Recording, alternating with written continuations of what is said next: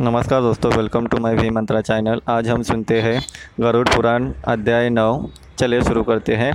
पापों का विवरण जो नरक में ले जाते हैं, जो बुरे कर्म करने से आनंदित होते हैं, जो शुभ कर्म करते हैं, वह यमराज के कक्ष में दक्षिण द्वार को छोड़कर बाकी तीन द्वारा से प्रवेश करते हैं।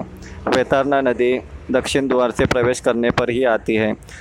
ब्राह्मणों के कातिल नशीले पदार्थों का सेवन अजन्मे बच्चों का मरना, लोगों की हत्या, चोरी, विश्वासघात, अपनी खुशी की चाहत, दूसरों से गुनाह करना, अपने को बहुत अकलमंद समझना और इन प्रकार के अनेक कर्मों द्वारा किए गए पाप कर्म, जिन्होंने गौदान नहीं किया।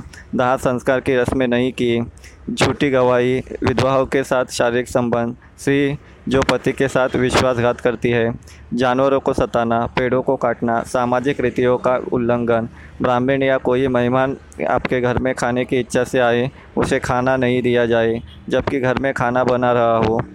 ऐसे प्रवृत्ति के लोग, नरक की अनेक यातनाएँ सहते हैं। यमराज के आदेश अनुसार वह फिर पृथ्वी लोक में नीच योनि में जन्म लेकर बीमारियों के शिकार होकर पीड़ित रहते हैं और पाप कर्म करते रहते हैं। नरक के बार बार चक्कर काटते हैं। इस प्रकार यह अध्याय समाप्त होता है। अगला अध्याय अगले पाठ में लेके आऊँगा। Thank you